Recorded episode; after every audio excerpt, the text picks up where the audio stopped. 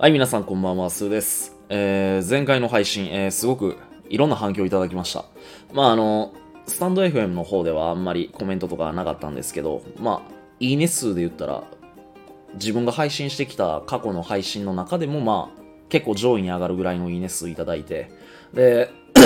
Twitter とか Instagram で、まあ、あの、リンク貼っつけて、えー公表させてもらったんだけど、まあ、そこでも結構コメントいただいて、あの、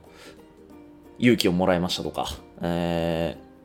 小さなことで悩むことをやめるようになりましたとか、まあ、非常に嬉しいコメントをたくさんいただいて、まあ、俺もすごいやってよかったなって思ってます。結構ね、あの、みんな生き方だったり考え方、人生に結構迷っている人っているんだなっていうことを僕も改めて知ることができたし、まあ、それを知ったからには、えそういう人たちに少しでも生きるきっかけだったり、前向きに人生歩んでいけるような考え方っていうものを今後また発信していきたいなっていう、そういう気持ちにもなれたので、えー僕も本当に嬉しく思ってます。改めてありがとうございます。ということで、えっ、と、今回もまたその、えー冤罪で逮捕された話、えー留置所でどんな、え暮らしをしていたのか、まあそういうことについて話していきたいと思います。えっ、と、知らない人、え初めて聞く方のためにも、ちょっと、改めてね、え軽く、このことについて触れておきたいんですけど、まあ、僕は長年連れ添った友人に、えその友人が詐欺を働いて、その罪をかぶせられて、まあ、冤罪で逮捕されました。で、全く無実のまま、えー僕は警察に連行されて、留置所に20日間放り込まれるっていうような、あの、そんな生活を、えー人生の中で経験しました。で、経験して今があります。で、その経験を通じて、まあ、得られたことだったり感じたことっていうのが、まあ、僕の今の生きるバイブルとも言えるぐらい、まあ、それぐらいの位置に本当になってるんで、まあ、そこで得たことを皆さんにこれからラジオを通じて発信していきたいなと思って、今、ラジオ配信をさせてもらってますと。はい。えー、で、今回は、まあ、前回は、まあ、その冤罪逮捕で僕自身が、普通だったらね、恨みだったり憎しみ、辛さで日々苛まれていくところだと思うんです。だけど、まあ、その罪をかぶせてくれた友人にすら、まあ、なんで感謝できるんかっていうところを前回話させてもらいました、えーその配信が気になる方っていうのは前回の配信、えーまた聞いていただけたらと思います。はい、今回は、えー留置所生活が教えてくれた生き方っていうことについてちょっと話していきたいと思います。まあ、生き方っていうよりかは、まあ普通ね、あの、自分が何も悪いことしてもない。まあまして仮に自分が悪いことして、まあ逮捕されちゃったとしても、やっぱり20日間ね、留置所に放り込まれて、まあ簡単に言ったら4畳半の檻の中ですよ。そこで携帯も持ち込めない、パソコンも持ち込めない、20日間その交留されてる期間は外に一切出られない。外部との接触も許されないし、当然家族や身内、まあなんだったら恋人やったり友達だったりとも、会えないだけじゃなくて連絡も一切取れない。うん。そんな日々が急に訪れたら、皆さんどう思いますか？やっぱりしんどいですよね。しんどいっていうか想像できないですよね、今。ただでさえ、普通にトイレ行くにもスマホ持っていかなきゃもうなんか生活できないぐらいの、なんかそんな、えー社会にもなってきちゃってる。社会というよりかは、ほとんどの人がもう無意識的にもスマホが手放せないような、そんな、えー生き方をしている人がほとんどの中、急にもう電波から離れてしまうような生活、誰とも連絡が取れない生活っていうのはやっぱり苦しいもんだと思います。まあでもそんな中でも僕自身は、あのかなりポジティブに、えー生きてました。ただまあさすがにね、自分がやってないことでかつ、まあ周りにどれだけ今心配かけてんねやろうかっていうことを考えたときに、やっぱり気持ちが晴れなかった。2日間ぐらいは。2日間ぐらいやっぱり気持ちが晴れなかったので、その2日間はほんまご飯食えなかったし、何も手につかないみたいな、そんな状況でした。だけど、まあ、このままやったら、あかんなってやっぱり思って、まあ、3日目ぐらいから、まあ、支給されるご飯、ちゃんと留置所も3食出るんですよ。朝、昼、晩と。まあ、ただ朝6時半に起床で、そっから歯磨いて、そこからいきなりあの、弁当渡されるんで、しかも朝一からハンバーグだったりエビフライだったり、まあ、僕の留置所は結構いいものが出てました。朝から結構脂っこいもの食わされて、まあ割かし食には全く困らなかった。まあそんな生活でした。まああの3日目ぐらいからね、しっかりとご飯食べて、まあ何かこの4畳半の檻の中でも自分にできることってあるんじゃないかと思って、えー、まあ気持ちを切り替えて、まあ今の現実を受け入れて、えーまた生きることを選択して僕自身が取った行動なんですけど、まあ、まず一つはしっかりご飯食べること。で、お茶もお茶くださいって言ったらすぐくれるんで、まあ、水分もしっかりと取ること。まあ、いたって普通のことなんですけど、でも、これすらほんまにできなかったんですよ、僕、最初の2日間っていうのは。まあ、ただ当時の自分にとっては、この2つができただけでもかなり大きな進歩やったと思います。はい。で、3つ目が、あのー、毎朝ね、新聞が回ってくるんですよ。順番に。で、その新聞の記事に書かれてる情報をしっかりと収集する。当時って、まあ僕、もう何年も新聞読んでなかったんですよね。まあ今、ただでさえ新聞も取ってないし、新聞に触れる機会なんて全くなかったんですけど、もう何年ぶりかに新聞の活字を読んで、え、今世の中こうなってるんやとか、またなんだろう、もうここ最近ってもうみんなネットだったり SNS で情報を取る時代じゃないですか。自分もそうなんですけど、まあその新聞で情報を得るって、あ、ネットには出てこないような情報とかもまあまあ出てくるんやなとか、ネットではなかなか見れないような言葉遣いだったりとか表現の仕方、それが活字で表されてるっていう。まあなんかちょっと、子供の頃はよく新聞読んでたんですけど、その読んでた新聞から離れるとまた新たな新鮮な気持ちになって、新たな新鮮な気持ち、なんかおかしいな。まあいいや。まあ新鮮な気持ちになって、えっ、ー、と、新聞で、えー、得られる情報に触れてました。で、そこで、新聞で得た情報をノートに取ってました。まあ例えば、えー、例えば新聞のの下ら辺にこう、なんか食品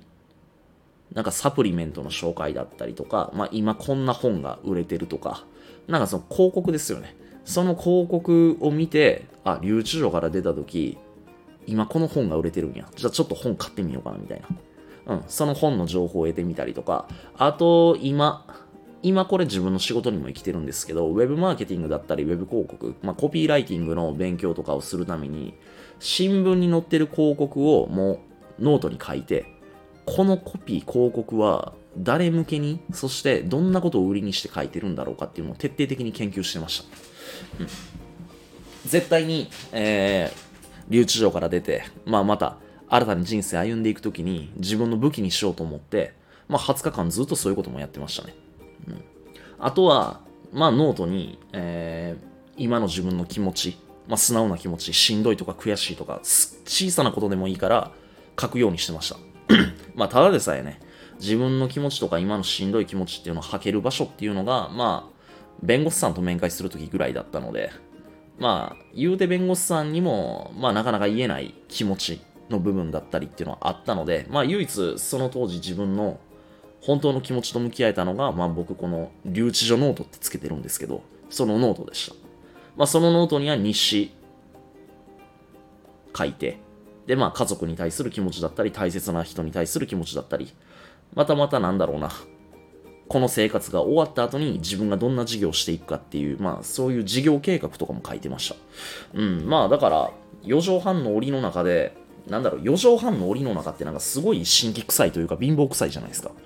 なんかあの4畳半の檻の中で真っ暗な部屋で1日ご飯は1食でみたいななんか暗い BGM 流したらなんかすっごいなんかあのかわいそうに聞こえてきちゃうんだけど、でも決してそんなことなくて、4畳半の檻の中でもペンとノート、それさえあれば、あと自分の生身の体さえあれば、いくらでも体を動かすことはできるし、自分の意思さえあれば、何でもやれることはある。それを、やっぱり感じましたね。あのー、普通に生活生きてると、やっぱ特にこの日本で生活してると、ほぼ困ることないじゃないですか。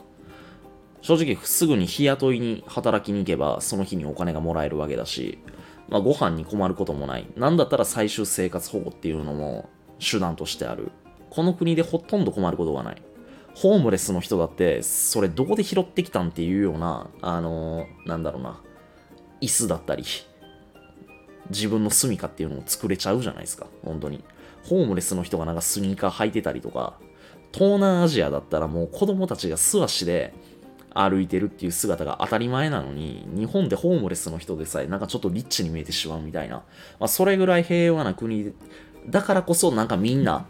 やっぱ自分からアクションを起こそうとしない。何かこと起きてから、ピンチになってから出たとこ勝負で動いてしまうから、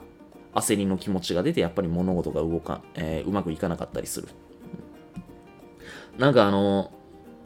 この話を聞いて、聞いてもらって、4畳半の檻の中でも、まあ、ペンとノートあったらそら、そら自分にだってできるよ、みたいな。またまた誰かが発案したこと、すごいシンプルなことであっても、それぐらいのことやったら自分にでもできるよとか、思いつくよみたいな。みんな口では言うんですよ。だけど、ほとんどの人がそれをやらないんですよ。うん。できるできないの実現可能性の話じゃなくて、結局、やってるやつ、行動できるやつっていうのが、やっぱ自分の人生を切り開いていける。それが、たとえ大豪邸に住んでいようと、僕が経験した20日間の4畳半の檻の中であったとしても、状況や状態に左右されずに、やっぱり生きていくこと。その時その時の現実、現状を受け入れて、今自分にできる最大にでき、最大、今の自分にできる最大のことをやり続ける。それを積み重ねることによって、やっぱり自分の未来っていうものを切り開いていける。それを改めて感じられることができた20日間でした。まあ、その結果僕自身20日間で、まあ、それがあったから20日で出れたってわけじゃないんですけど、まあ、自分の無実が晴れて、あの、20日で出れて、で、その先の人生、もう20日で出て、その、そっからもうね、20日間の留置所で得たこと、自分がやってきたことをもう猛スピードで実現させて、まあ、それを形にさせて、まあ、結果的に今があるっていう状況です。うん。あのー、人生って、まあ、本当山あり谷ありというか、うまくいってる時はもうやっぱイケイケでやれる。でも、谷底に落ちた時に、いかに自分がその状況や状態に左右されずに自分のできる精一杯のことをやり続けられるかどうか、もうそれで本当に人生で決まるなって思います。ましてその地獄に落ちた、どん底に落ちて、すごい今マイナスな状況の時に人の進化って問われるんだなっていうことを僕自身実体験を通じて改めて感じられたところです。はい。ということで、まあ、ちょっと前回は30分ぐらい喋ったんかな。まあまあ長々となったんですけど、まあこの留置所、冤罪で捕まって留置所生活のことっていうのは割と好評いただけてるみたいなんで、えー、ちょっとずつちょっとずつ区切ってまた今後も発信していきたいと思いますんで、ぜひ皆さん、えっ、ー、と、チャンネル登録といいねボタンいただけたら嬉しいと思います。なんかちょっと YouTuber っぽいこと最後言ってしまったけど、あの、ご利用し、あの、無理くり押してるわけではないので、まあ少しでも一人の人に多く聞いていただけたら嬉しく思いますんで、また今後ともよろしくお願いいたします。それではまた次回もお会いしましょう。さよなら。